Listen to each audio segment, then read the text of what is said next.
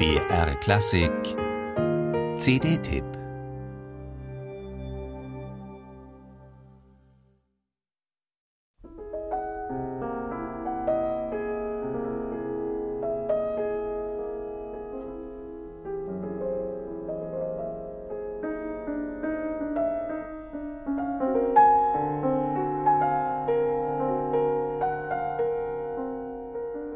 Die Musik gerät auf schwankenden Boden. Das Ende der Tonalität zeichnet sich ab. Die Akkorde schweben, finden nicht mehr ins Dur-Moll-System zurück, alles entsprießt einem neuen harmonischen Nährboden. Im Albumblatt Opus 58 aus dem Jahr 1910 taucht jene typische Skriabin-Harmonik auf, an der man viele seiner Spätwerke erkennen wird. Und Wladimir Horowitz lässt diese Klänge wunderbar in der Schwebe.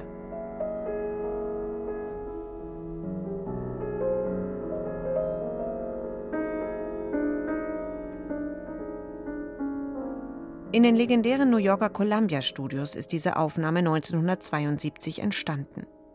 In Kiew 1903 geboren, erlebte Horowitz schon im Kindesalter den Skriabin-Rausch, den der Farbsynästhetiker, Pianist und Komponist in seinem Heimatland weit über Fachkreise hinaus auslöste. Im Zuge der familiären Kontakte zur musikalischen Elite von Kiew lernte Horowitz auch den Komponisten selbst noch kennen und spielte ihm als Elfjähriger vor. Dennoch meinte Horowitz später, dass er in den jungen Jahren kaum Musik von Skriabin gespielt habe. Ihm sei damals Rachmaninow näher und Skriabin ein bisschen zu philosophisch, zu mystisch gewesen. Als Horowitz jedoch 1939 Europa den Rücken kehrte und in die Vereinigten Staaten übersiedelte, wurde Skriabins Övre wieder wichtiger und präsenter.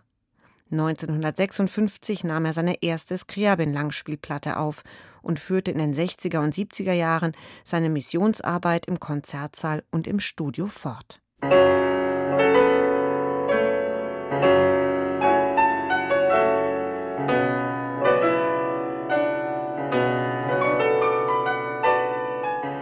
Die auf der nun vorliegenden Edition zusammengefassten Aufnahmen von 1950 bis 76 sind alle von Horowitz autorisiert und hervorragend remastert.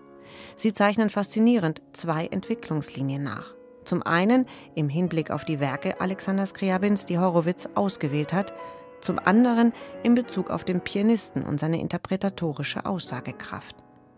Dies wird besonders anschaulich, wenn man die beiden sehr unterschiedlichen Live-Mitschnitte der neunten Klaviersonate aus den Jahren 1953 und 1965 vergleicht.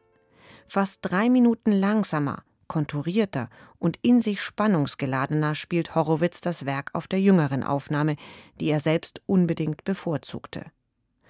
Zu hören sind in dieser Box darüber hinaus die Klaviersonaten Nummer 3 und 5 sowie ausgewählte Prälude, Etüde und Poem.